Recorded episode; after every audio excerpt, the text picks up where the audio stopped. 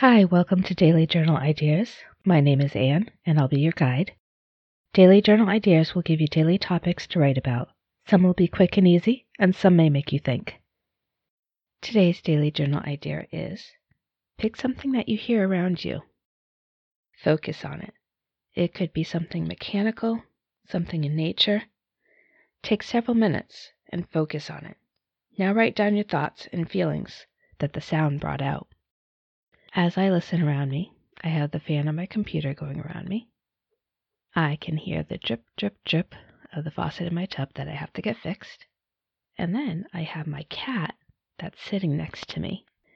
And she is sometimes purring up a storm. So focus on a sound and then write about the thoughts that those sounds provoked in you. Thanks for listening in to Daily Journal Ideas. I hope you're learning new things about yourself. Join me on Facebook to share your thoughts in our private Facebook group.